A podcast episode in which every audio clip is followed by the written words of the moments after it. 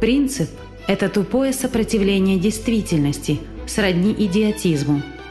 Принцип хорош только в точных науках, как синоним аксиомы. Из книги Анастасии Новых «Сенсей 1»